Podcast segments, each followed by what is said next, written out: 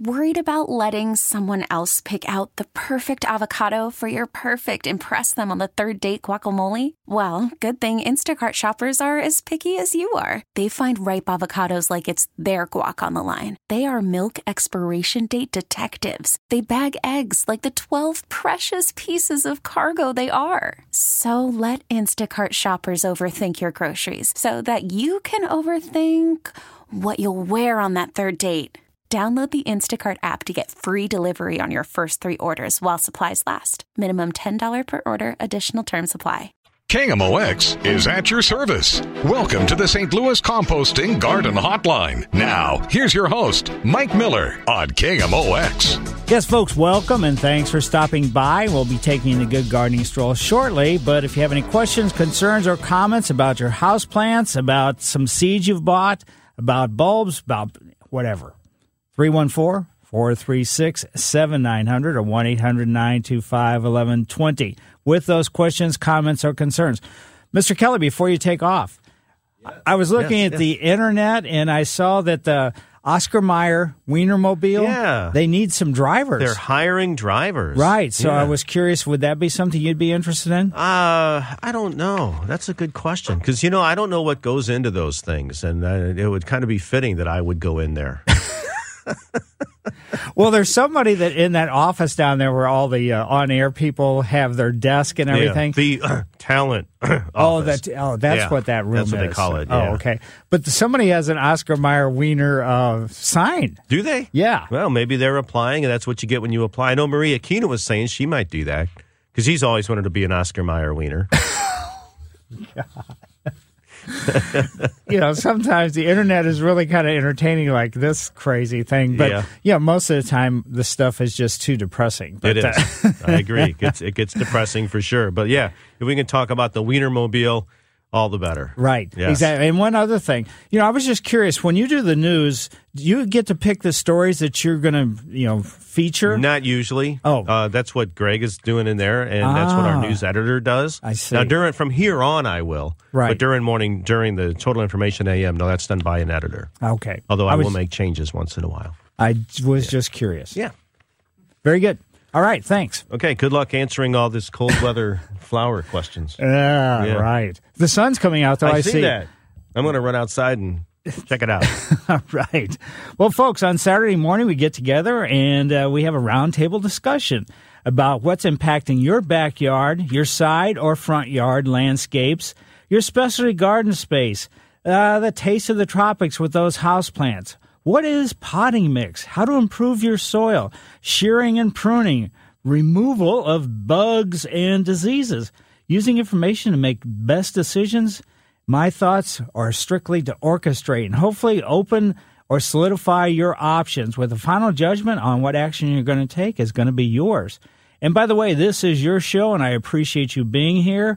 And uh, whether you're in your car, your home, or wherever when, while you're listening, that is absolutely great.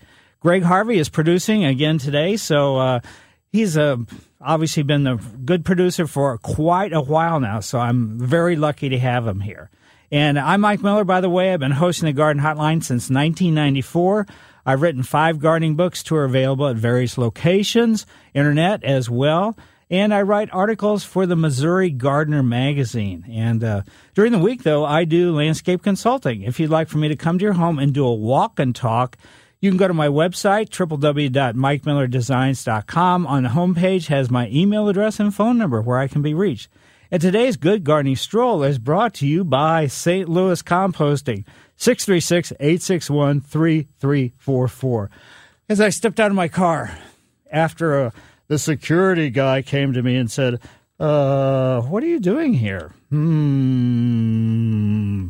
And so he had to check me out, and I got checked out. So apparently, I was okay. But uh, you st- I stepped out of my car and I saw winterberry, and I saw winterberry holly, which is more or less a native type holly. That's not the classic holly. It's a holly that loses all its leaves, but uh, there was no berries on it. So there was also a willow oak, and what this is is in the parking lot and it's an illustration of if you have poorly drained areas or low spots in your landscape, these are a couple plants that can do very well in those locations. Now, where would this be? Well, this was at the Missouri Botanical Garden parking lot. So, as you get out of your car, you can you can learn a lot right then because all the plants have signs at the base, and you can take a you know take a look, decide. Oh, let's see, this is rain garden oriented because what they do is they run all the runoff from the parking lot into these garden areas, and they have plant materials that can handle these wet locations. And so it works out absolutely perfect. So they're not discharging, let's say, water from the parking lot into the, let's say, the stormwater catch basins or whatever you want to call them, where the sewer drainage or anything else. But as you head towards the Ridgway Center, which is the entrance building, there's magnolia buds pointed skyward. There's Ilex China Girl, which is a type of holly. Ilex is just the genus for the holly group.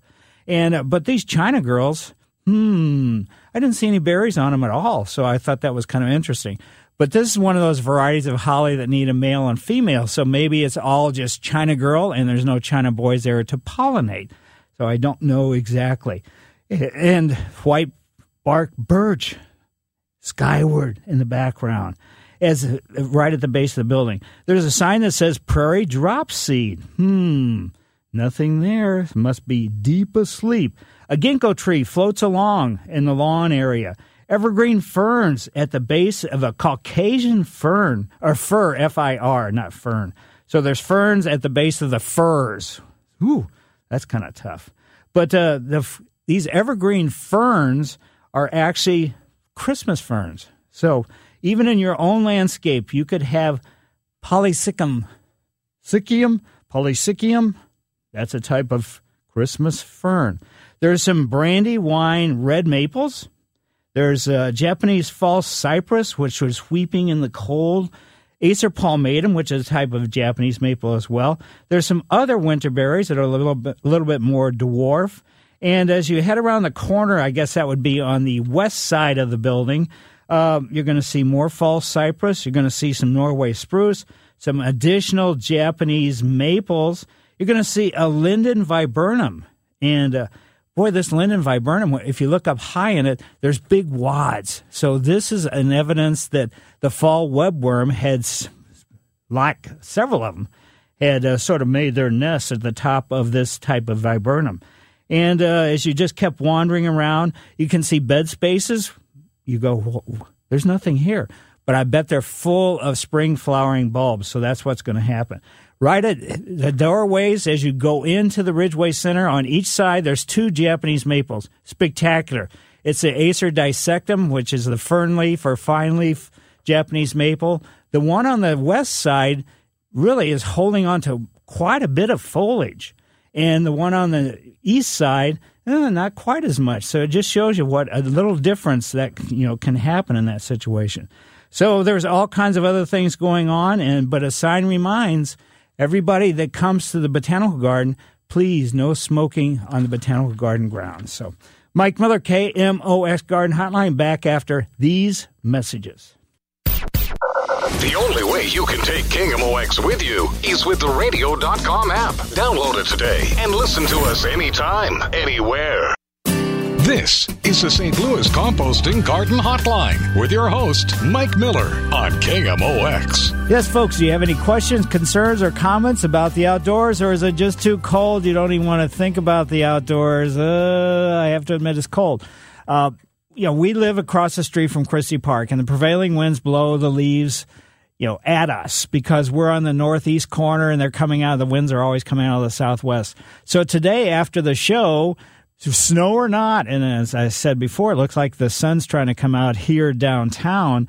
But uh, I got to get these leaves, you know, off some of my lawn areas, off some of my bed spaces because I've heard that garden hotline guy say if you let those leaves build up too much, you could start some fungus problems. So today I was going to take care of them earlier, and then we had that snow, and the snow piled up, and it took a long time. We still got some piles of snow that haven't melted yet, but I have moved some of the leaves. Excuse me. I don't know where the cough button is. I don't know that button. If there's a cough button here, I don't know if it makes you cough or makes it so you don't sound like you're coughing. But anyway, So underneath these leaves, and they're mainly like uh, oak leaves, white oaks and red oaks both, and they're good sized leaves.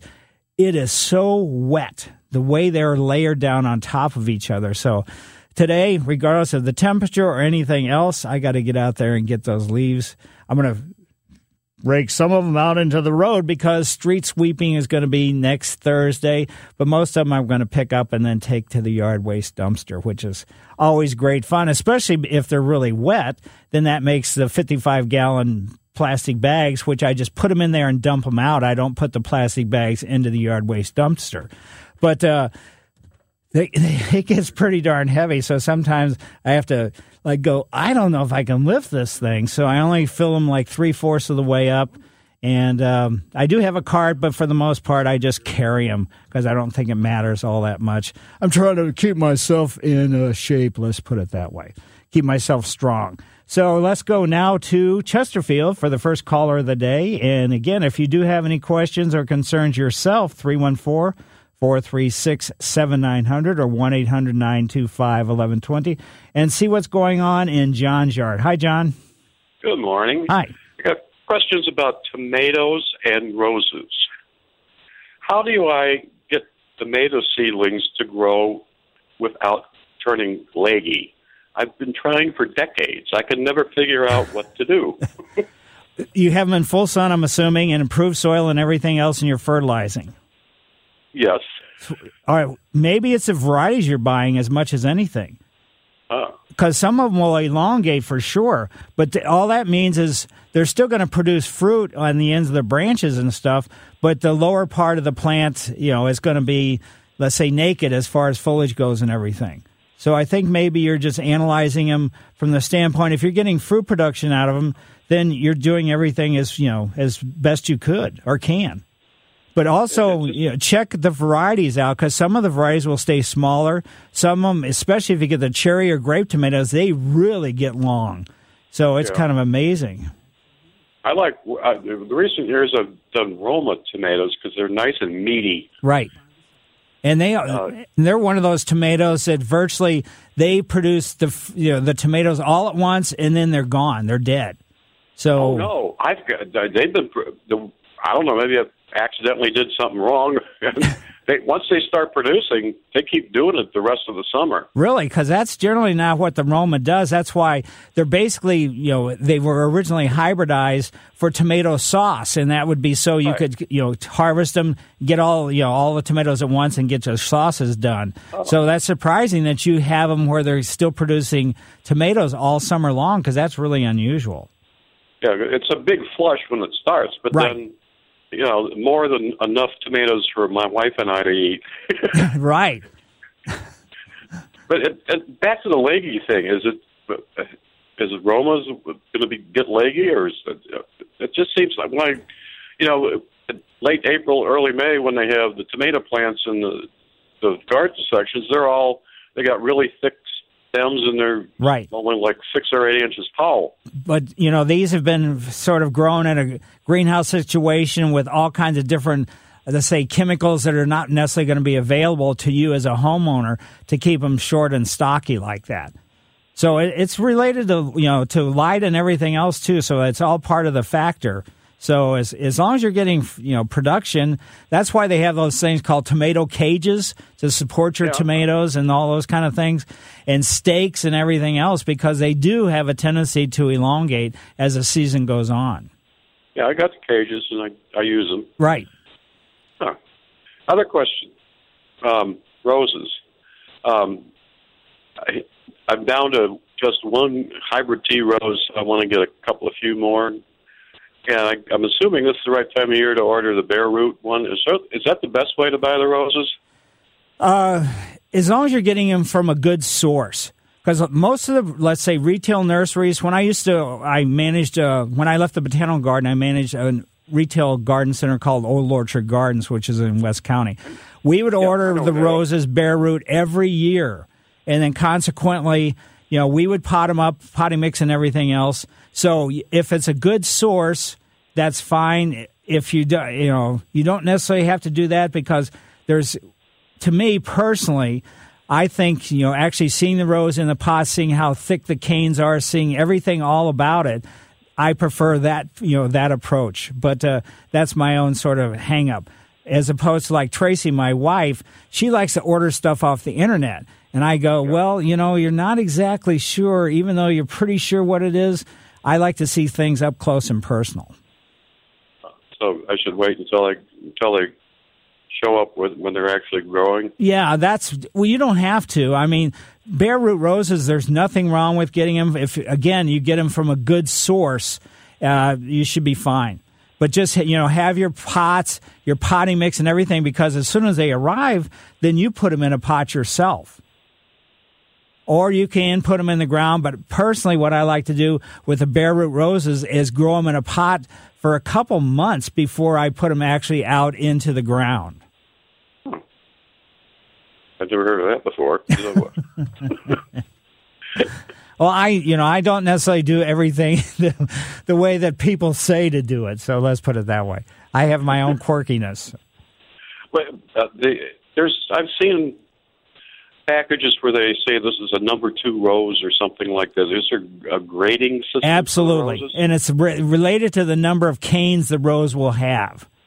So just you know, look at the uh, you know you don't want the number twos. I think you want the number. I forget exactly how the grading system works, but a good you know some good information. If you go to the Rose Society, just go to the Missouri Botanical Garden website and just click in the Rose Society, and you can contact them and get some more information about, you know, they have meetings and everything else, but also they just have an informational circumstance. Or the Botanical Garden site will have information too. But I think it's, you know, you want the number one because that's going to have more canes. So you want at least three canes coming up. Uh, you know, if they're hybrid teas, they're going to be grafted. So you want three canes coming up out of the graft. Okay. All right. All right. Well, thank you very much. Yep. Good luck with that. And if anybody else has any questions or comments, 314 436 7900 or 1 800 925 1120. As I said before, uh, the Missouri Botanical Garden, you know, I mean, it was, it's cool this morning but it's a nice time to kind of walk around and see what this winter has done to some of the evergreens because some of the plant material there, I mean, it's regular plant material. Yes, it's well taken care of, it's well prepared soil wise and everything else. But some evergreens, you know, Im- get impacted by our weather circumstance. And it's not necessarily just the cold, it can be the warmth too that can be, ad, you know, let's say adversely affecting the plant material. So as you wander around, just take your phone with you or, you know, make a recording or take some notes or whatever and just take a look. And not only look at the particular plant, but look what it's, you know, planted close to, next to, what's, you know, as far as root system wise, what's impacting it that way. Because as I was talking about the Ridgway Center, you know, which is the entrance building to the Botanical Garden, there is a lot of plant material really close by there. And I'm curious, you know, what happens with all the root systems as they start tangling and you know mingling together and everything else obviously they know what they're doing you know because if you work there you know what you're doing ha ha at least maybe everyone else but me because i worked there for five years in the english woodland garden and i learned a lot of what happens from a standpoint of root systems in the english woodland garden because i started there in 77 and uh, that was it was virtually sort of opened up or let's say debuted in 76 for the bicentennial. So in 77 I was really the second person that started there, the first person, you know, that stayed there for a couple years. But I was just shocked at how certain plant material you could tell where the large tree roots were impacting the plant material, the ground covers, because there'd be certain spots where the ground cover was really thick and dense and then only a few inches away, it started thinning and thinning and thinning, and then became, let's say, non existent. And I, you know, I figured out because I was monkeying around with stuff and digging around that that was related to directly what trees were close by and which tree roots, the feeder roots, were were impacting that situation. So there's all kinds of stuff you can learn just walking around, just making and you don't have to, you know, go to the botanical garden to do it. You can do it any place because you can take a look and see what's going on with the plant material, even in your own yard, what's going on with it. So, anyway, Mike Miller, KMOX Garden Hotline. We will be back after these messages. This is your morning. There's the bus! This is our morning. I'm Tom Ackerman alongside Debbie Monterey. We will Debbie and Tom keep you up to date with world, national, and local It's news. more repercussions from the Eric Greitens sex Captain tape. Roger Brandt and Maria Kina with the latest traffic. Southbound 61 onto 64 again rolling. Westbound 44. It's heavy. Dean DeVore with weather. There could be some icy spots. Plus the in latest from the world of sports. Yadier Molina just finished signing here at Cardinals Care Winter Warm-Up. Getting you going and out the door with the information you need. Total Information AM. Weekday mornings beginning at 5 on KMOX. Welcome back to the St. Louis Composting Garden Hotline. Once again, here's Mike Miller on KMOX. Yes, folks, we're about one month in the wintertime. We still have two more months to go. But if you have any plant material, particularly woody plant material, trees and shrubs that have been planted less than, you know, around two years or less, go out and take a look at them if you haven't, because we've had some, you know, freeze thaw cycles. And what that does is plant material that is not well established as far as root systems getting anchored into the soil with this freezing and thawing that we're you know that we have really basically every winter those plants can be pushed up out of the ground just with this sort of action of this freeze thaw freeze thaw then what happens is the crown of the plant where the root system and the, let's say the trunks or the stems meet can be exposed and then we get a really harsh cold because we're talking you know like what we had yesterday or the day before when it was like down into the single digits.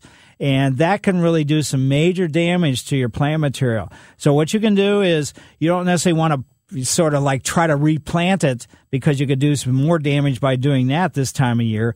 But, you know, maybe add another inch or two of mulch just to kind of protect the crown of the plant. And, you know, that's this freezing and thawing thing. That's one of the really detrimental things as far as plant materials hardiness.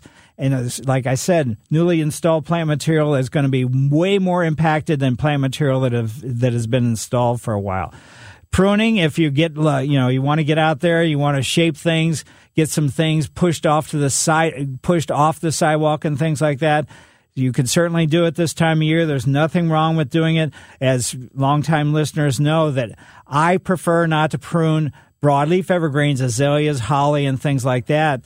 Um, in the you know at this time of year i'd prefer to wait until we're basically two thirds of the way through winter time, so sometime after Valentine's Day to prune the broadleaf evergreens. That's well before the new growth begins. But I just, you know, our weather is just too nutty, and you do some pruning on especially broadleaf evergreens or conifers too, but mainly broadleaf evergreens. And then we get a really harsh cold snap you could get some real winter burn on the tips of your branches, and then that could cause you know some let's say aesthetic problems, if not less the overall health problems with the plant material.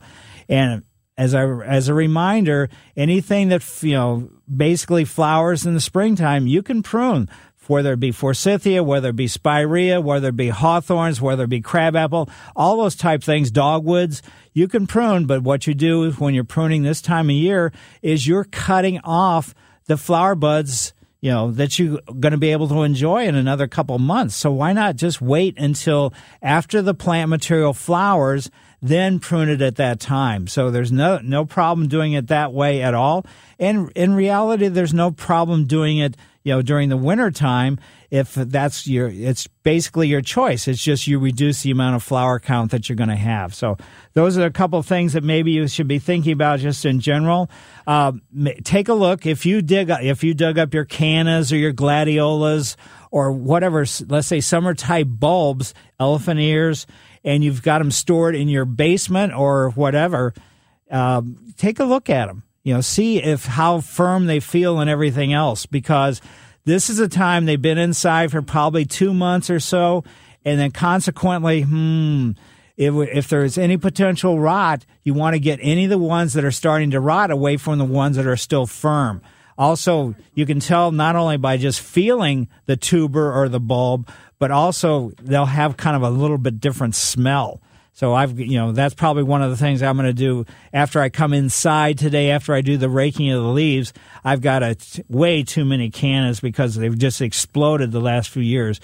And I've got a, a whole lot of elephant ears too. So I got them stored in the basement underneath a giant workbench thing that was uh, actually at our house when we bought it. They just kind of left it. So I'm going to get in there and just take a look at them and give, give them a sniff to see how well they feel. Let's go now to Manchester and into Tony's yard. Hi, Tony. Oh, uh, thank you uh, for taking my call. Uh, the reason I'm calling uh, after uh, I've got a, a, a bed of uh, bushes and it's a mulch bed, and after the snow melted, I noticed some lines. It almost looked like a jigsaw puzzle, and a fellow told me it was voles. Can you tell me about voles? I know about gophers, but I don't know. Do these hate, eat the roots and stuff like that, or what's? And I, uh, you know, how do I get rid of them? Basically, it's going to be traps. Yeah, they, you know, and with the voles they they live they don't necessarily they don't dig their own tunnels they use somebody else's tunnels because they're too lazy so in other words they use let's say abandoned mole tunnels or this time of year what happens is if they need to get something to eat and they do eat root systems you know they could be running around but the, the tunnels could be unused because it is so cold right now mm-hmm. so, but what you can do is just they generally like to let's say have their dens underneath your front porch underneath some evergreen shrubs or things like that. So just kind of look around a little bit and see if you can see holes that are about the size of a golf ball, you know, in the ground. If you Okay. can find those, get yourself some rat traps and put the rat traps right there at those holes. There's going to be probably two holes, if not three, because they come out and go different directions. So they, they run on top of the ground as much as they use the tunnels. They only use the tunnels when they're going underground to, you know, to eat some root systems, and they do do damage. Moles don't damage root systems other than, let's say, causing them to dehydrate, but the voles will chew on them. Okay, I pre- I appreciate that. Thank you. Certainly. And with the rat trap, what you want to do is you want to put some like really soft cheese and some peanut butter both and just smear it all over it. And that's the best way to get rid of them. Now, do you try to get that trap in the hole or just around? The No, hole? no, no. It's a rat trap, so it's like the square wooden thing with the the spring loaded type thing. So you just put it near the entrance, and the the voles are going to be attracted to the smell of the peanut butter and the cheese, and then that's how you get them. Uh, Thanks a lot, Mike. I appreciate your help. Yep. Well, thank you for calling. And if anybody else has any questions or concerns, 314 436 7900 or 1 800 925 1120. With your house plants, it doesn't hurt them to it doesn't hurt to feed them this time of year because they you probably haven't maybe fed them, but just make sure that you don't feed them at label rate. Feed them at one half the label rate. So if it says like one tablespoon per gallon of water or whatever it happens to be, we'll only put in one half because if you overfeed them, you can cause some growth that there's not enough sunlight to support.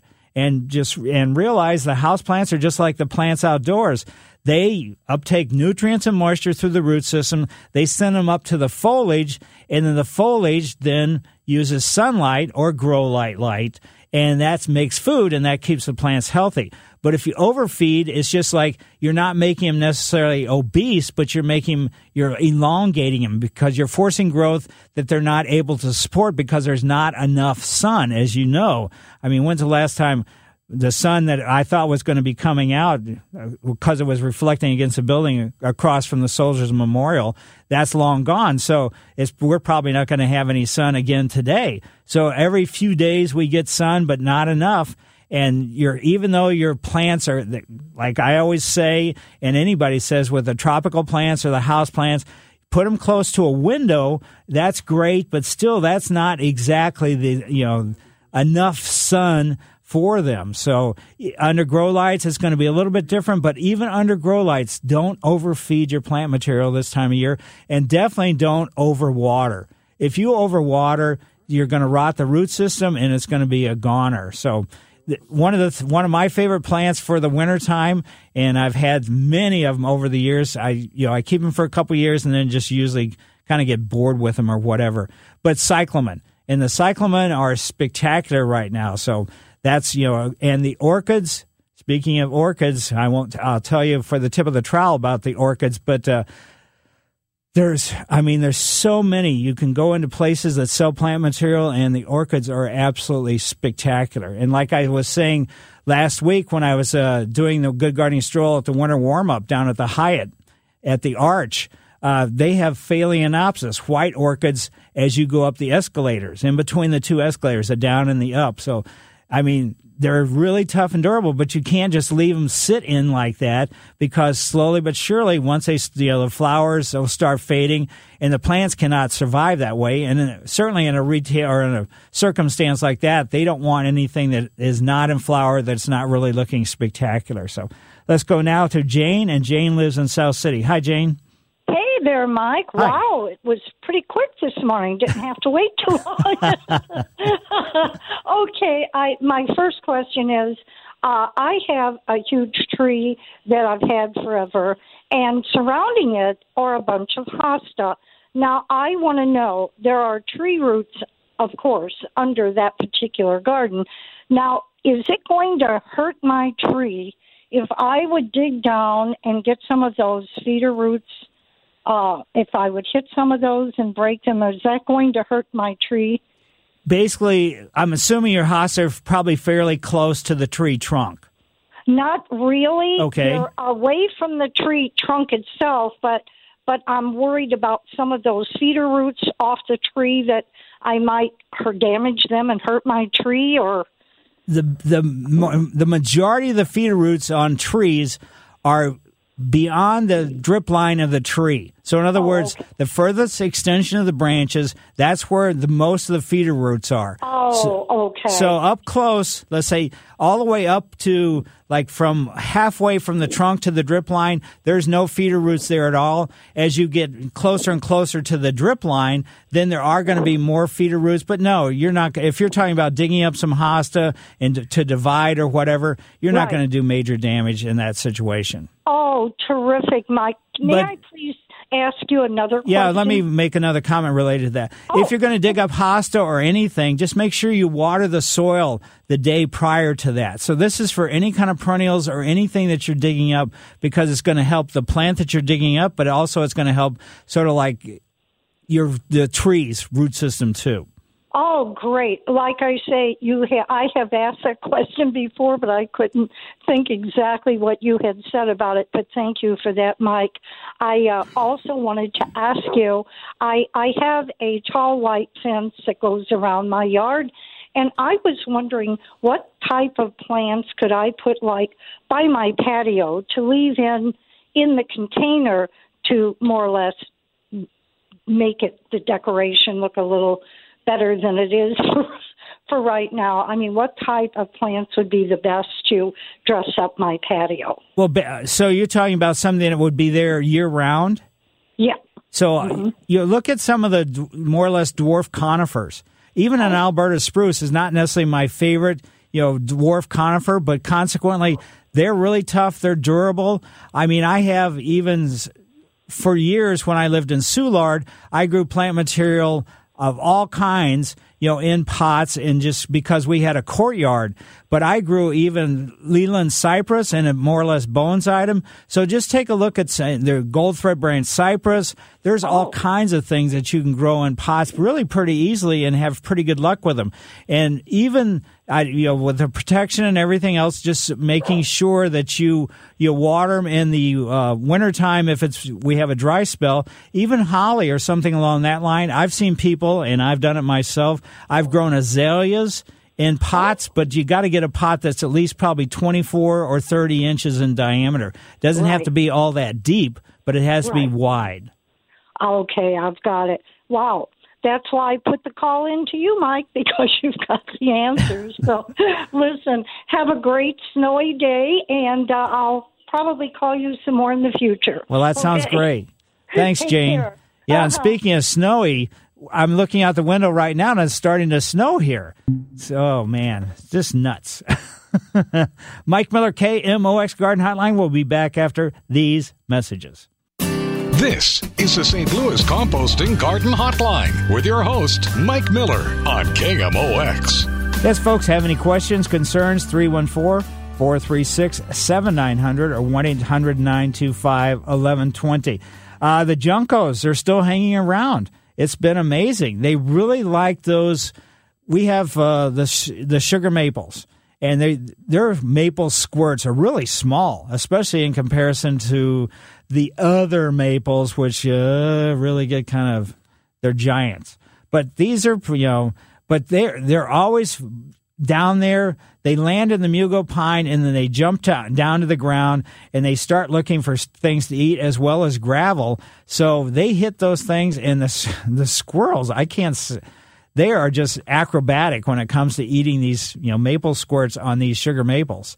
And uh, so consequently, they are hanging upside down to try to chew these little things. It seems to me that, you know, squirrels obviously know what they're doing, but they're wasting more energy, you know, to try to get something to eat than they are actually getting the benefit of eating. But uh, that's probably not actually what the case is. Uh, deep root feeding. I talk about it every week because I think it's something that's really, really crucial. It's something I started doing way back when I worked at the botanical garden. I didn't even know about it, to be honest with you. I went to, I never heard of it, you know, growing up here in the metropolitan area. When I was in California, I don't think people did it there. You know, when I was in school, I don't, you know, remember any kind of class or anything discussing it. But that's where you go out and you auger holes in the ground around your trees. Or in the summertime, what I do is if I've got spots in my lawn, I auger some holes and then I backfill those holes with compost or a compost topsoil mix. So around your trees, you go out about halfway from the trunk to the drip line, and then you start augering holes. You go down about six or eight inches or so with this auger, and uh, you just make a circle all the way around with the holes about two feet apart or so. Then you go out of one or two feet, another hole, and then another hole, and you go stri- you know just slightly beyond the drip line, and you backfill all these holes with you know organic matter. What that does is it feeds the soil. Your soil, we kind of, uh, you know, sort of don't quite understand many times that the soil is really crucially important. Many times, a healthy soil doesn't necessarily mean if you're not trying to grow something specific that you need to add fertilizer to it for the health of your plants because healthy soil means healthy plant material. So that's really kind of the great part of it. We got into this concept or this idea thinking that, uh, well, if we use fertilizer, we don't have to worry about the soil. That's completely wrong. Healthy soil is going to make a huge difference. Yes, initially, maybe for the first season or two, if you've tried to grow, let's say, lawn from seed or even lawn from sod, and your soil's highly compacted and you didn't work on the soil to try to aerate it and get it improved, your lawn is not going to do well. And your plant material is not going to do well, whether it's trees or shrubs or perennials or ground covers or anything else. Compacted soil is the worst thing for you know trying to grow plant material. And unfortunately, clay soil is highly compacted. And this region is just nothing but full of clay soils. Not all over the place. Florissant, Florissant Valley, Valley of the Flowers, they have different types of soil than many of the other areas throughout the metropolitan area. But you know, compacted soils is really, really not good for the plant material. So augering these holes, putting compost in there is going to be definitely to the advantage of everybody as far as your lawn, your trees, your ground cover, your perennials. Growing plants from seed. I you know I've had a couple callers already this year, and I always get some you know some people that call. And yes, I mean you need the bottom heat mats, you need this, you need the grow lights, and everything else and it's it's kind of fun to do. I mean, I grow probably every couple years. I grow some things from seed, but for the most part, I just grow them to give me something to look at during the wintertime. But I grow, you know, and buy the plants that I'm gonna if I'm gonna get some new plants from the garden centers because they've been grown professionally. They got everything exactly right, and the chances of having good production out of these plants is going to be a lot better than what I can do in my own home uh, you know, with grow lights, with heat mats and everything else, with the, let's say starting potting mix for starting plant materials and everything. If you are going to try to grow some plants from seed, make sure that your grow lights initially, when you plant the seed, your grow lights are only about two inches above the potting mix that you're growing them in. Any higher than that, it's let's say the the light rays are just reduced. And sometimes, I mean, I've been in people's houses where they've tried to grow some seeds and there's nothing wrong with it. They have maybe, you know, like a foot or so from the potting mix up to the grow light, and the luck is not going to be good. Yes, the seeds will germinate, but what is going to happen is they're going to elongate. So they're not going to be healthy. Just like the first caller today, he was talking about how, you know, his tomatoes, and these are tomatoes that he buys you know, have a tendency to elongate. But that's what's going to happen, you know, with your seeds. Once the seeds germinate, there's the first series of leaves is called cotyledons. They don't look anything like the leaves of whatever you're trying to grow whatsoever. Then after those cotyledons, then the plant, if it's healthy, is going to be able to start putting foliage out that is, you know, will mirror what it's going to look like as a mature plant. But if you start seeing your seedlings that you've grown that germinates, they start laying over, or the stem that they're, you know, that's coming out of the potting mix starts losing color, then that usually indicates that these are not going to be successful plants. That's not to say you have to throw them away, but the, the chances of them getting acclimated and you having success with them, other than just the fact of growing them, is going to be really limited. For a long time, uh, every couple, you know, for several years in a row, I would just get some clover and uh, grow them in pots and flats, you know, with grow lights and bottom heat, just you know, because they're pretty. T- it's pretty tough stuff. Then I would take them out, and I wouldn't put them in my yard by any means, but uh, I just kind of take them out and set them out and uh, let people, if they wanted them, which usually people didn't want them because clover is really highly invasive and c- can cause some problems in not only a lawn circumstance but other circumstances as well. But it's they're pretty easy to grow. And with clover, if you want to have clover in your landscape, clover captures nitrogen out of the air, stores it in the root systems, and that's why the farmers use clover in those kind of situations so they can plow it under and it just enriches the soil, so indirectly or directly. So that's one of the easy plants to grow from seed. It just has to have an inoculant. So, in other words, the seed has to be covered because that's what triggers the germination of the seed. So, lots of different stuff. We do have another hour coming up. So, at the tip of the trowel hour. So, if you do have any questions or concerns, 314 436 7900 or 1 800 925 1120.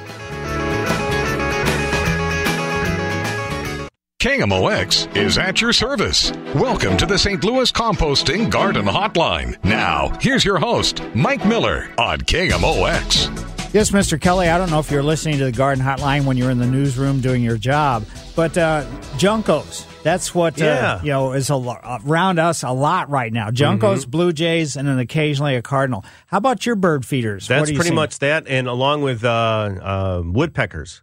Really? Yeah, and there's one pretty young one who is not af very afraid of me. I'll be out there pretty close to him, and he'll still sit there and eat away. Wow. And then we got another adult who's got the big kind of orangish red head, just beautiful. So yeah, yeah, same kind of thing. A lot of juncos, a lot Right. of them. Yeah, I never realized growing up, you know, in West County. I think you grew up in North County. I Yeah. can't remember, Mhm. but uh, I don't remember juncos as a kid. You know, yeah. I, I don't remember paying attention to them much, and we didn't have feeders. Oh, we so- did. My ya? mother was very much into feeding the birds. So, Yeah. but uh, it was mainly a lot of sparrows, a Mm-hmm. lot of cardinals, a lot of blue jays. But the juncos, you know, a lot of wrens. But uh, juncos weren't around all that much. Yeah, we have. We also have a lot of the finches too. They're still around, and, and boy, you get a bunch of them going. Really? Yeah. See, I haven't seen it. We don't Yeah. have finches in the city, I guess. Yeah, we we do, and they're not that bright yellow. They are in the summer, of course. Right. But we have a bunch of them. Yeah, they got to hide out in the wintertime. exactly blend in. Right. And it's, you know, speaking of uh, birds, just in general, I take walks in the morning, you know, Mm-hmm. sometimes after sunrise, sometimes after, you know, before sunrise. But the crows, I always, I can never figure out where they're headed. You know, they always seem to be going the same direction, calling out to each other, here, let's go this way. So I guess they're headed for the landfills. I'm not exactly sure. Mm-hmm. Yeah, I'm not sure. Just keep I- away from my house. Why are you anti crow? I'm anti-crow. Uh. Let them eat crow, but not at my house. right. Well, Yeah. thanks, Brian. You're welcome. And folks, if you have any questions or concerns, 314 436 7900 or 1 800 925 1120. If you have some ideas or comments, and by the way, thanks for having me on your show. We can discuss plant selection, the ups and downs, and all arounds. I don't think the garden centers even have any kind of bulbs yet but they may. But uh, Tracy and I were at a retail store yesterday, and they were selling hyacinth bulbs. So not the grape hyacinth, the regular hyacinth bulbs in kind of fancy vases of water. So in other words, you've set the hyacinth bulb in this, let's say, water circumstance where the part, the bottom part of the bulb is in water, and then it'll send root systems out, and then it'll, you know, from that it's going to send foliage out, and then finally a flower. So that you know, hyacinths are really kind of cool this time of year for to give you a little bit of fragrance and color both. So maybe uh, your edibles the herbs in our kitchen window still look very, very good. I'm totally surprised. I thought one of the variegated, uh, excuse me, variegated sages was going to have some trouble. It's not as healthy as I have two different variegated varieties, but it's not as healthy as the other one, but it's not really too bad. How about your lawn, your perennials, your roses, your trees, your shrubs, your vines, or water gardens? I'll share my thoughts, but please remember my answers, comments, and opinions is not the only garden path to take, but strictly offered for you to try to think about and maybe just, uh, you know, say, oh, I don't want to do it that way. I want to do it this way. It's strictly up to you. And uh, across the big board is Greg Harvey. He's producing. And during the week, I do something I call a walk and talk, where I come to your home, we discuss whatever's going on in your landscape, whether it's problem solving, aesthetics, or you know a com- you know combination of both things. So you can go to my website, MikeMillerDesigns.com, the homepage where my email eh, address is and my phone number, and we can get together and set up a walk and talk. Also, if you'd like to give a walk and talk for a Valentine's Day present or something along that line, that would be certainly something to consider. You can contact me. I have a gift certificate I'd email you and you can give it away to whoever you like. Tip of the trowel is a special recognition of individual group or situation that's made an impression on me, and it's brought to you by St. Louis Composting. So 636 861 3344. Uh, last week, because the show was, the second hour was cut off, I wasn't really able to give the tip of the trowel, but I'm going to you know mention this. I did mention it last week, but I'm going to mention it again. If you really want to go someplace during this sort of dreary, gray, whether it's snowing or not or anything else, heading out to the Butterfly House in Faust Park, the Sophia M. Sachs Butterfly, nothing could be better than that. When? Well, I'll tell you what. January 26th and 27th. Is that today? I don't know what the date is today. Yes, it is. But uh, they've got something going on. It's a tropical themed, kid friendly event which features music, crafts, and live animal encounters besides all the butterflies. So the activities are between 10 and 4 on both days, and it's all included in the Butterfly House admission. And then also later on, starting in February 1st, which is only a few days from now, Morpho Mardi Gras. So the Butterfly House, if you've not been there, it is unbelievable. It's breathtaking. You step inside, the plants are fantastic, and then you see all these butterflies. Some of the colors are just beyond reality as far as seeing them just floating around. And as I said last week, too, sometimes you can have a certain color on that the butterflies are attracted to, so they'll even land on you. So that makes it kind of more fun too. So the butterfly house with the things going on this weekend, and then from February 1st to March 31st with the Morpho Mardi Gras. Also, the butterfly house, and the butterfly house is run by the Botanical Garden. Botanical Gardens spread out all over the place. They have the Shaw Nature Reserve, which is out in Gray Summit, and then, of course, the Butterfly House I just mentioned. And then, guess what? Where the botanical garden actually is. Or as I when I was growing up, it is the Shaw's Garden, and it kind of got better than that as far as its name was. But at the botanical garden, from February 1st, which is only a few days from now, the Botanical Art Wide World, America's Flora. So they're going to have an art exhibit there, and it's going to be fantastic. It's in this actually Stephen and Peter. Oh, yeah, Steve. sorry, Stephen and Peter Sachs Museum, and it starts on February 1st. 46 uh, pieces of artwork, botanical works of native plant material.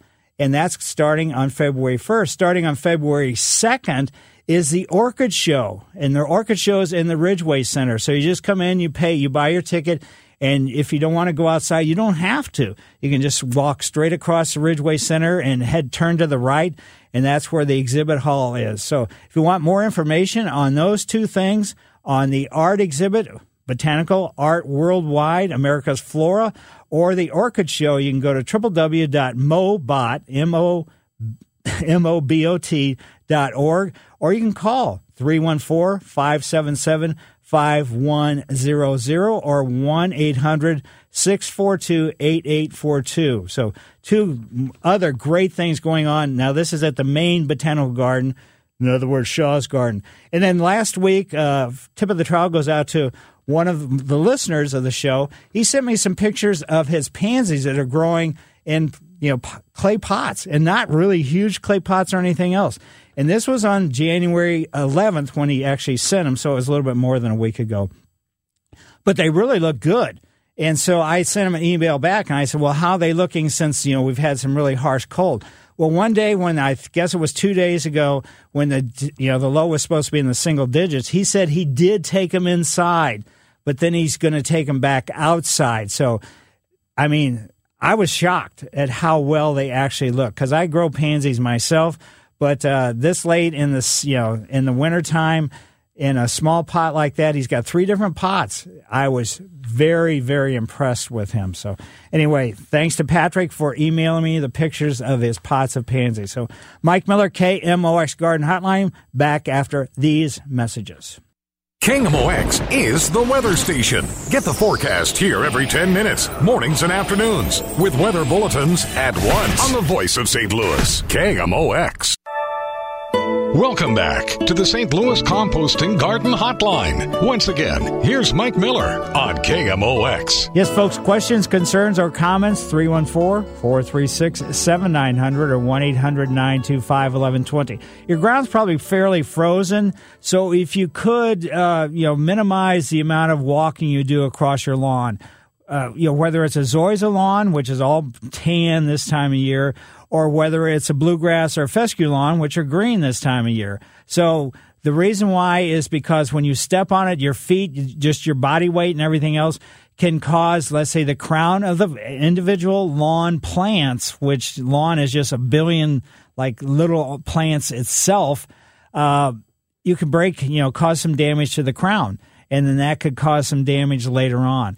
And with the snow and everything else we've had, if you've looked out at your lawn and you start to see a kind of a pinkish cast to it, that's actually winter fungus. And winter fungus is not de- as deadly as summertime fungus, but what it does is just weaken the lawn in certain spots, especially if they're lower spots where it's wet and things along that line. And then when summer rolls around and everything else, that's when the real damage because of the lawn is in those locations is already weak, and then trouble could come. So anyway, let's head to Benton, Illinois, and see what's going on with Matt's yard. Hi, Matt. Hey, Mike. I just wanted to expound on the issue earlier that you had touched on about moles. Mm-hmm. Okay. Well, uh, without uh, attending to traps and whatnot, uh, a less evasive, uh, invasive procedure to do that would be uh, my grandma uh, a long time ago showed me if you would take a piece of fish, cover it in salt, a lot of salt, and then lay it either by the the mole entry point or dig a little hole, stick it down the mole tunnel, and then cover it back up. The moles will then eat the fish, uh, and then the salt on it will dehydrate them, and then they go away. Wow, I've never yeah. heard of that. I know, and uh, so that's why, and nobody has, and that's why I wanted to, uh, to call in because it's like it, it's phenomenal, and it's just one of those old school, old timey things, right? Uh, that uh, we miss now in modern day era, uh, where we want to put traps out, and I see them all the time at uh, different stores I go to, and sure. I just laugh because, anyways. But that's it. Uh, I'm I'm super simple, and I just wanted to say. Uh, to everyone that that's uh, a quick, easy fix to that. And the guy that uh, called earlier about his mole issues could try that, and uh, he wouldn't have to tend traps and everything. Because I'm right. sure that we all work and everything and have lives, and I, as much as we like to go to butterfly houses and everything like that, which is awesome because my little girl loves it. And uh, but that's it, Mike. Uh, I just wanted to touch on that issue real quick. Well, great. Well, thanks, Matt. Yeah, sometimes the old school stuff is really great. Sometimes it's you find out well, it really wasn't all that effective. But uh, this sounds like something that will work very well. If uh, you know, dehydration is one of the ways to certainly control uh, any kind of wild, let's say, rodents. So thanks, Matt. And now let's go to Lou. And Lou lives in Campsville. Hi, Lou. Hello. I have another little phenomenon to talk about relating to tomato situation. I was at a friend's office up in Pittsfield last Friday, and a long table desk along the big picture window on the south side of his office is a clay pot with two tomato plants growing. Uh, the one I couldn't tell had anything. The other one was about three feet across, laying across the table. And he was quick to show me it had three little cherry tomatoes on it. Great. and one of them was starting to ripen. now, how does that happen? That's uh, you know kind of a quirky type thing. Just you know that particular time, you know that particular plant and that particular location. Uh, you know, just everything just happened to be right. So it's kind of amazing because I mean, you know, tomatoes are wind pollinated basically. They don't need insects to pollinate them. So there has to be some kind of breeze through the you know the furnace or whatever heating system, or the breeze where when you get close to windows, sometimes you can tell there's kind of an airflow due to the different you know temperature difference between the inside of the window and the outside of the window so that's how it got pollinated or you know maybe he took let's say a q-tip and did the pollination himself but uh, some now, way it, they had to be pollinated. but that happened with years ago when I lived at Edwardsville with my neighbors. Started all their plants in the basement with grow lights in the spring of the year. Have no idea why they started cucumbers, and they got ahead of them, and they didn't didn't do anything. Right. They they ran a paint store. They took artist brushes home and she went down and painted this blossom, this blossom, this blossom, and pretty soon they had little pickles sitting on it. and I could not believe. Well, the next thing happened was a big talking about a while ago about a big a jaybird, um, red pecker, red-headed woodpecker hit their picture window and knocked itself out. She takes it in, runs cold water on its head, and brings it to life, sets it out, and I said, "You're the only person I know of that could work the bee, the, the birds and the bees here all in one fell swoop." But the tomato thing, I was thought that was really cute, and they were, you know, the vines were scraggly looking, and Sure. they just crawled across this desk about two and a half, three feet. and That's three amazing. Tomatoes, yeah, and a fascinating, you know, just nature. Absolutely. You never know what kind of quirkiness is going to happen. That's kind of the fun of plant material. You know, that's one of the things that attracted me as a kid because there were so many different things going on all over the place. And then, you know, it's never ceased. So it's just absolutely fascinating. Nature, Mother Nature, or whoever has a wonderful way of doing things. I guess you could say. Right. Entertaining.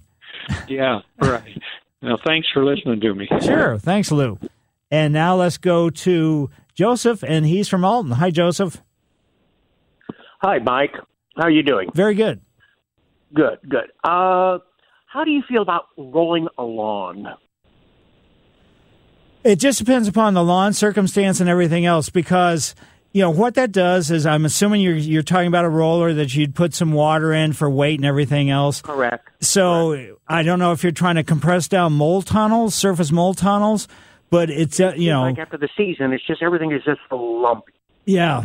And so, I like to smooth it out with a lawnmower. I really, I personally, I just enjoy doing it. But I just wanted your opinion on it because I'm going to do it regardless. Yeah. I just wanted- what do you don't do it. No, you no. It's it probably doesn't help all that much, but maybe it does. Obviously, if you've done it and you feel it's successful, th- there's nothing wrong with you doing it. Just again, the soil compaction is my concern, but it's not going to be heavy enough that actually is going to cause the soil to be any more compacted than it than it probably currently is. So it's more of an aesthetic thing for you as opposed to actually doing anything that can benefit, you know, what you know, I'm assuming your lawn area.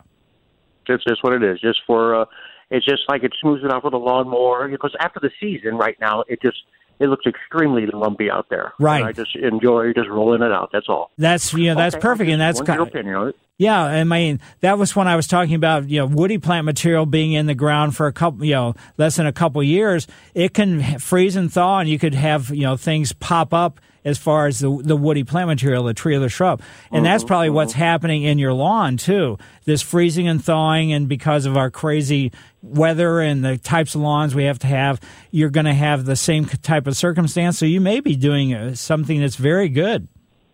Thank you, Michael. All Appreciate right. it much. Have a good day. Certainly, you do the very same thing. Yeah, so I mean, there's all kinds of different things that you don't necessarily think of. And speaking of, you know, speaking of lawns, if you have a lawn service, which is fine, that's great, that's fantastic. But uh, if your lawn service is telling you that you need this, you need this, you need this, you need this, without taking any kind of soil testing, then I would say take a soil test first before it's done.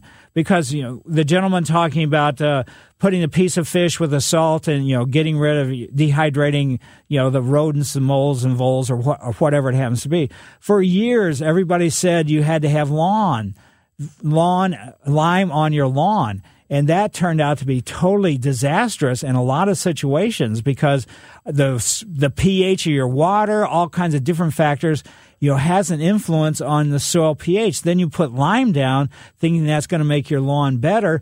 That's not necessarily the case until you get a soil test done, which there has been some people that have called in that their soil test indicated that their soil was like 4.5, which is so acidic. I'm surprised it didn't burn the bottom of their feet you know, I'm exaggerating a little bit, but, uh, you know, when they were walking on it. But alkalinity, you know, you can have it where your soil pH is up in the eights or nines or something like that. And then, you know, even if it's just 7.6, you put lime down and you're going to raise it some. And for a lawn, basically a lawn, even though we always think a lawn likes a lime soil, no, that's not the case. They, lawn likes a slightly acidic soil. So below seven, between 6.5 and seven, that's the ideal pH for growing successful lawn. And so the whole idea of just doing stuff routinely without, uh, you know, giving it much thought is not the best way to go about it. So Mike Miller, KMOX Garden Hotline. If you have any questions, concerns, or comments, 314 436 7900 or 1 800 925 1120. This is the St. Louis Composting Garden Hotline with your host, Mike Miller on KMOX. Yes, folks, any questions, concerns, or comments? 314 436 7900 or 1 800 925 1120. I'm going to go back and talk about uh, the uh, de-icers. You know, the, the classic rock salt is not the way to go because it does some damage to your hardscapes that you're putting it on. And then when it runs off, it can do some damage to your plant material as well, regardless of what it is. So uh, stay away from the sodium chlorides and go with the calcium chlorides or the phosphorus chlorides or potassium chlorides. So, yes, they are a little bit more expensive, but your landscape is going to certainly appreciate you not sort of dehydrating the soil because the, even though they are de-icers, they don't have the dehydration factor that the typical rock salt has. So just always keep that in mind when you're buying, you know, any of the ice melts or anything that hopefully we don't need them anymore this year.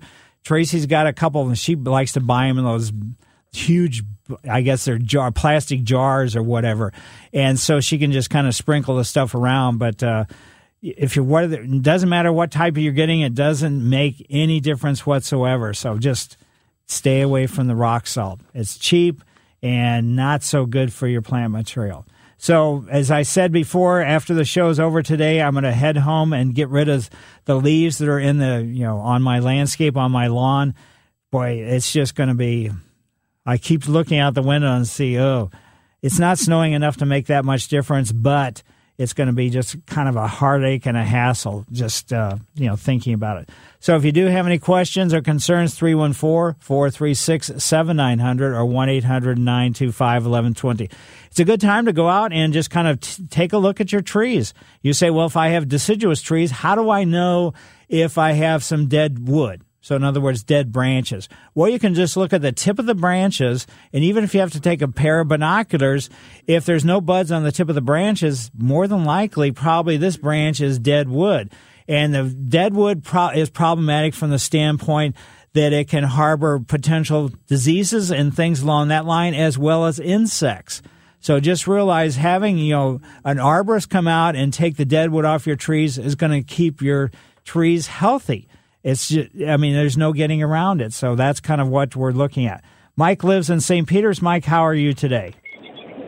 Good, good. Uh, pleasure to talk to you. I got a couple questions for you. Um, we have this, uh, we moved in this house in April, and there's a lot of big brown, uh, I guess, landscaping rock. It's probably like two inch, some, some are a little bigger, you know. Um, we have a, a lot of it around uh, a pool area, around uh, the sides, front, but we get a lot of weeds that grow up through there, and a lot of this real low uh, viney looking weed. It's almost it almost looks like a clover, but it's more of a um, uh, stiffer uh, vine, I guess, on it. Maybe Right. I should say, Okay. and and and other various weeds. But you know, I, I want to get away from spraying Roundup. I don't want to use that stuff anymore. What is a good natural alternative? I was I was thinking, uh, you know, salt in water or or maybe some bleach and water. But we do have other plant, you know, in beds around this area, so I don't want to oversaturate. But I these th- these weeds are just coming up like crazy, and I'm wanting to do something to try to help prevent them or keep them down this this year. Well, you can use a. I'm assuming these are probably annual weeds, so you could use you know a preventer.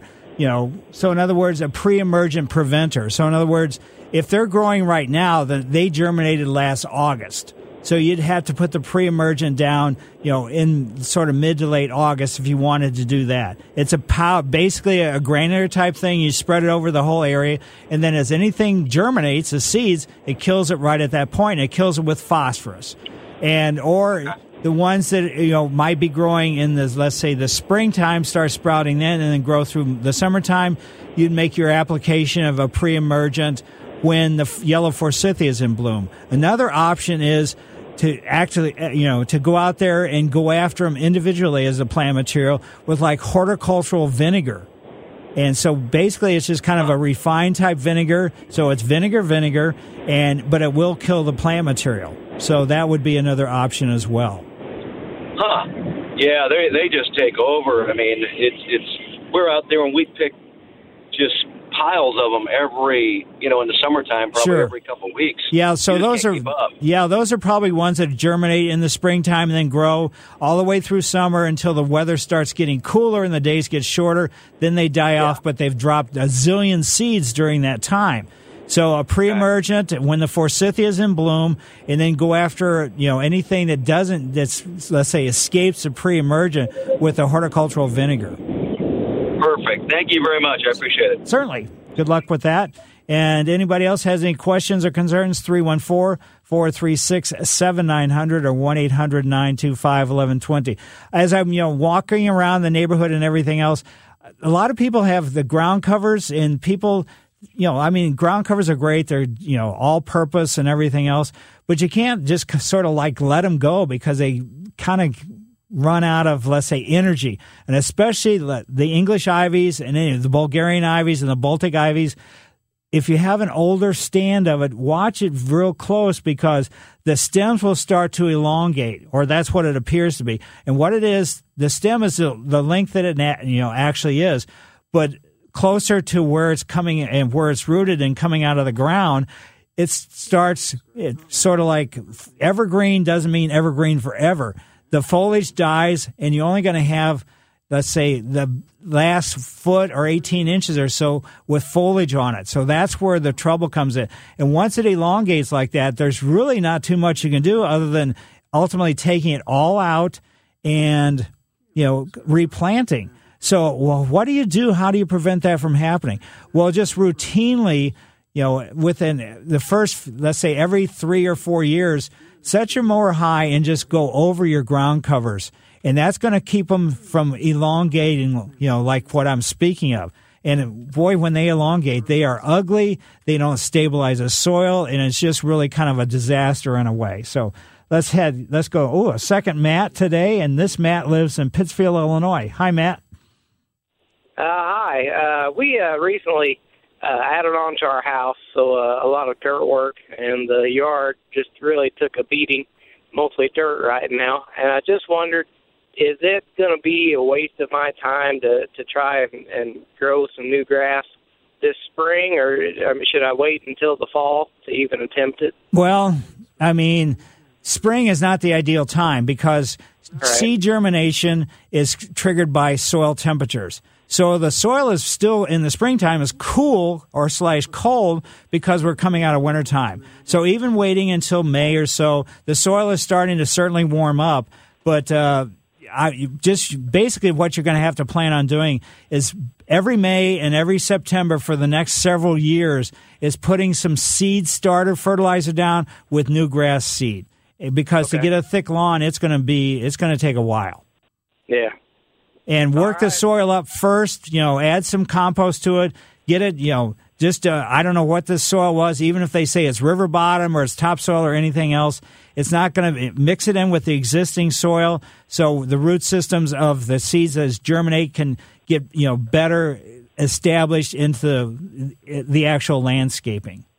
Okay. Well, would would running a like a harrow over it would that be enough, or do you think I need to till uh, till up the top couple inches? Uh, you, just so it, you know, just so whatever soil has been brought in, you can actually see the existing soil is blended in with, you know, with this new stuff that's been brought in. So whatever it takes, a tiller would be ideal, but it's going to be obviously more work Right.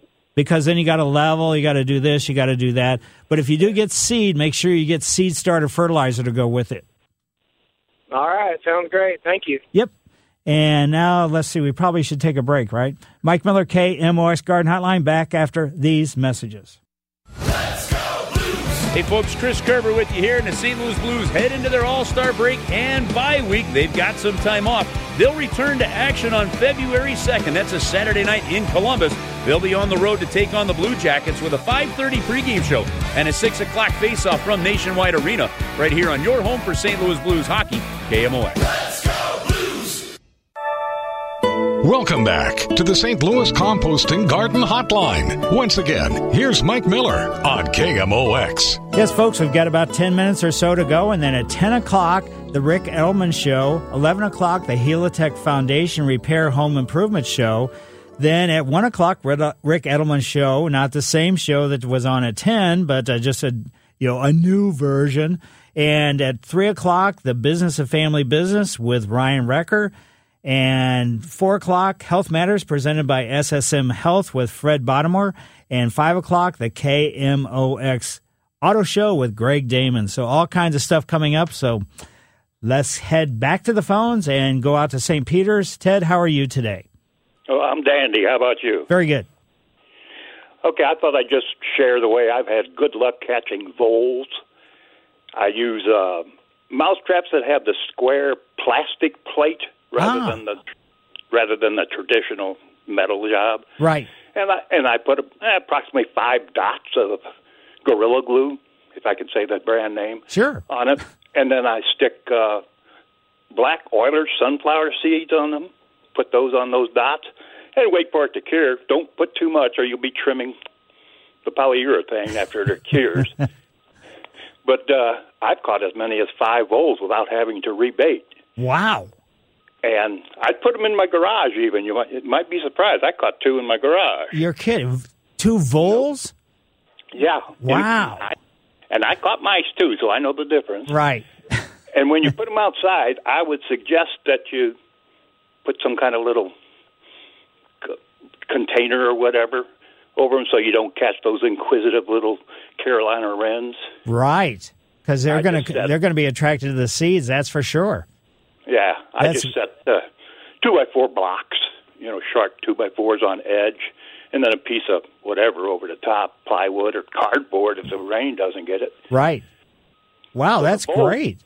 so the voles can get in, but try to keep the Carolina wrens out. That's very thoughtful of you, and very you know very good idea too. I've never again I've never heard of that, so that's a good thought. Okay, I listen to your show every week. Well, thanks for having me on your show. sure thing. Sure. Now let's stay out west and from St. Peter's go to Wentzville and see what's going on with Barb. Barb, how are you? Hi, Mike. Hi. Uh, it's getting bad, so you recognize my name when I call. but uh, I wanted to ask. I've got an old jade.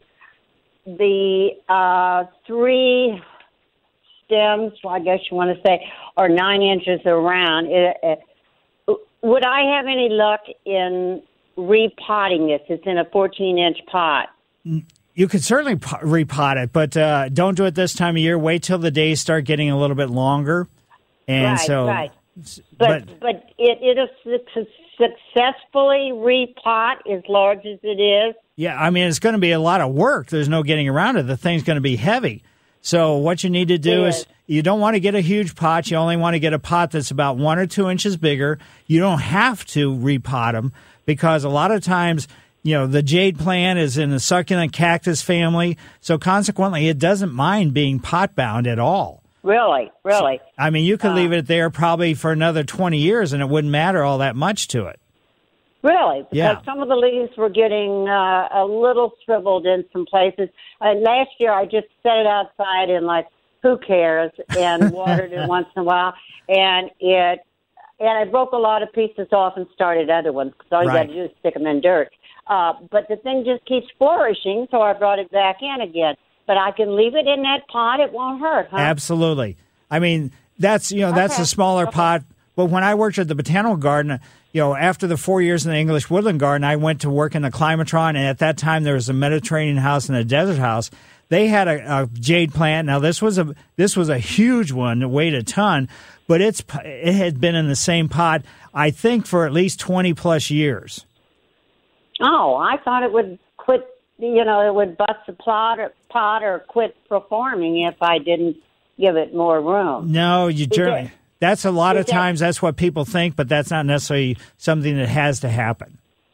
Uh, is that the same way with mother-in-law tongue that I've had forever? And the pot things really full, and I know they're indestructible.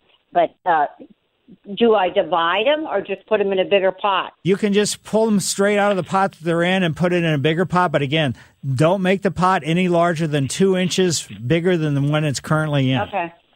Okay. And with okay. the mother in law's tongue, it's not really a cactus or a succulent, but it's kind of that sort of, let's say, growth habit, culture, you know, care, maintenance type thing. so Uh-huh. you could use a potting mix for, de- you know, for cactus if you wanted to, or just make sure you use potting mix and not potting soil. Okay. Okay. Gotcha. All right. Thank you very much. Yep. And the Sansevieria, the mother-in-law's, mother-in-law's tongue, uh, when I was doing my walk and talk last week, you know, down at the Hyatt, they have one as you come in the door just to the left to go up the, if you walk up the steps.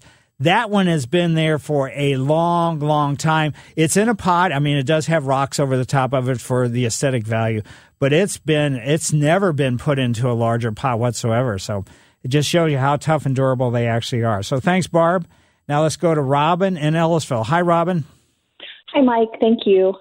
Um, you were mentioning that you shouldn't be walking on the frozen grass, and that kind of reminded, not reminded me, but really made me think I need to call you.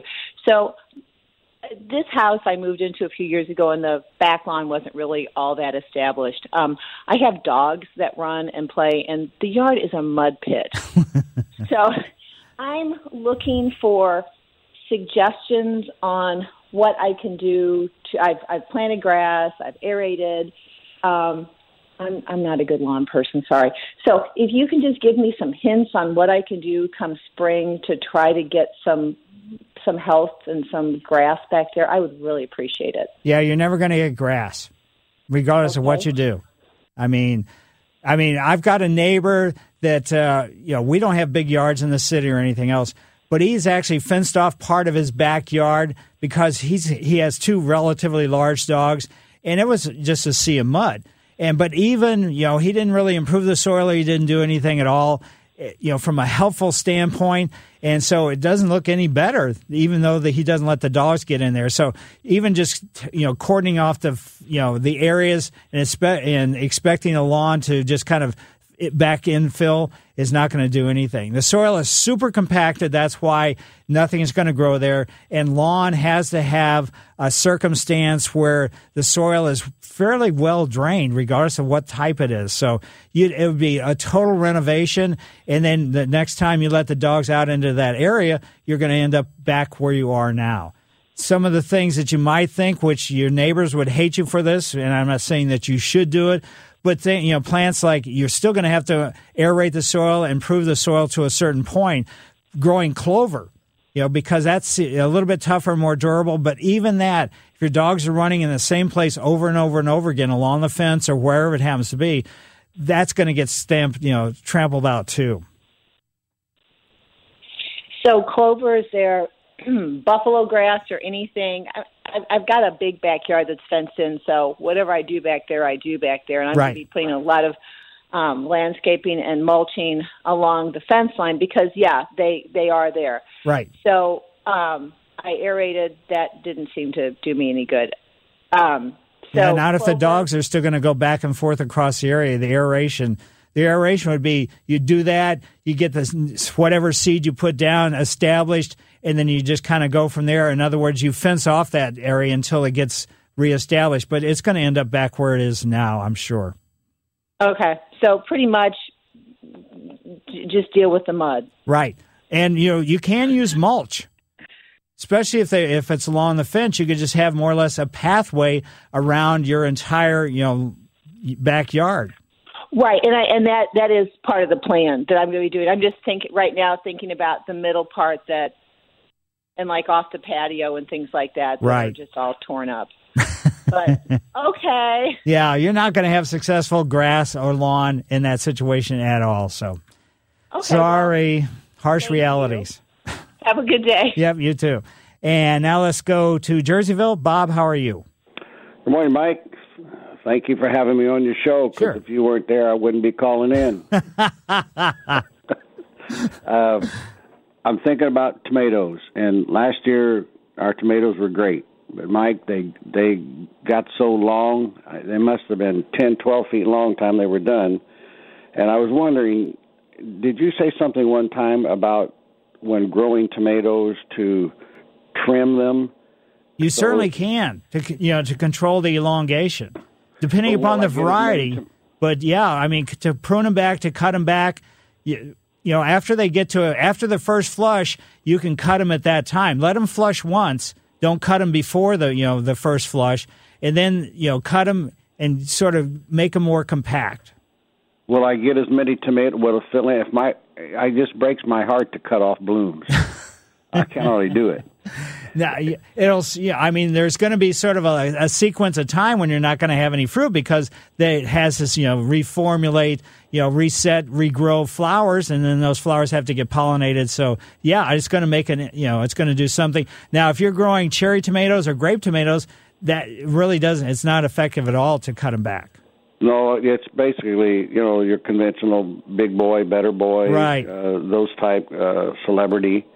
Uh, but and we had we had some we had some wonderful tomatoes, uh, but I, they they got so long they came way up. I I created a raised garden like you suggested, Mm-hmm. and I went to St. Louis Composting and got that mix they have. Right. And if somebody's ever going to put in a raised garden, I suggest you go to them because they've got they've got all the right things together. And and I tell you, you talk about flourish, you know, but but they came up out of my four foot wire, and they must have been they had to be ten feet long. Wow. Done. That's amazing. Yeah, so yeah, just you know, after the first flush, cut them back. You're going to have a period of time with no tomatoes, but that you know, if you want to control the growth, that's about the only way you can do it.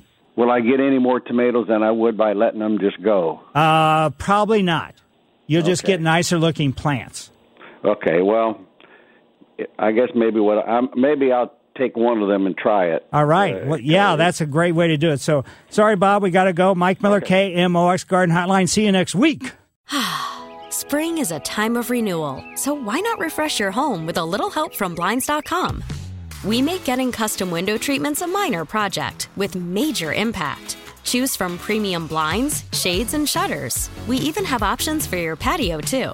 Blinds.com invented a better way to shop for custom window treatments. There's no pushy salespeople in your home or inflated showroom prices. Our design experts can help you find the perfect window treatments on your schedule. We'll even send free samples directly to you. Plus, we can handle the measuring and installation for you. Unlimited window treatments installed for just one low cost. And with Blinds.com, you'll always get transparent pricing, no hidden fees. Our free shipping and 100% satisfaction guarantee can put the spring back into your step and into your home, too. Shop Blinds.com right now and save up to 45%. Up to 45% off for a limited time at Blinds.com. Blinds.com. Rules and restrictions may apply.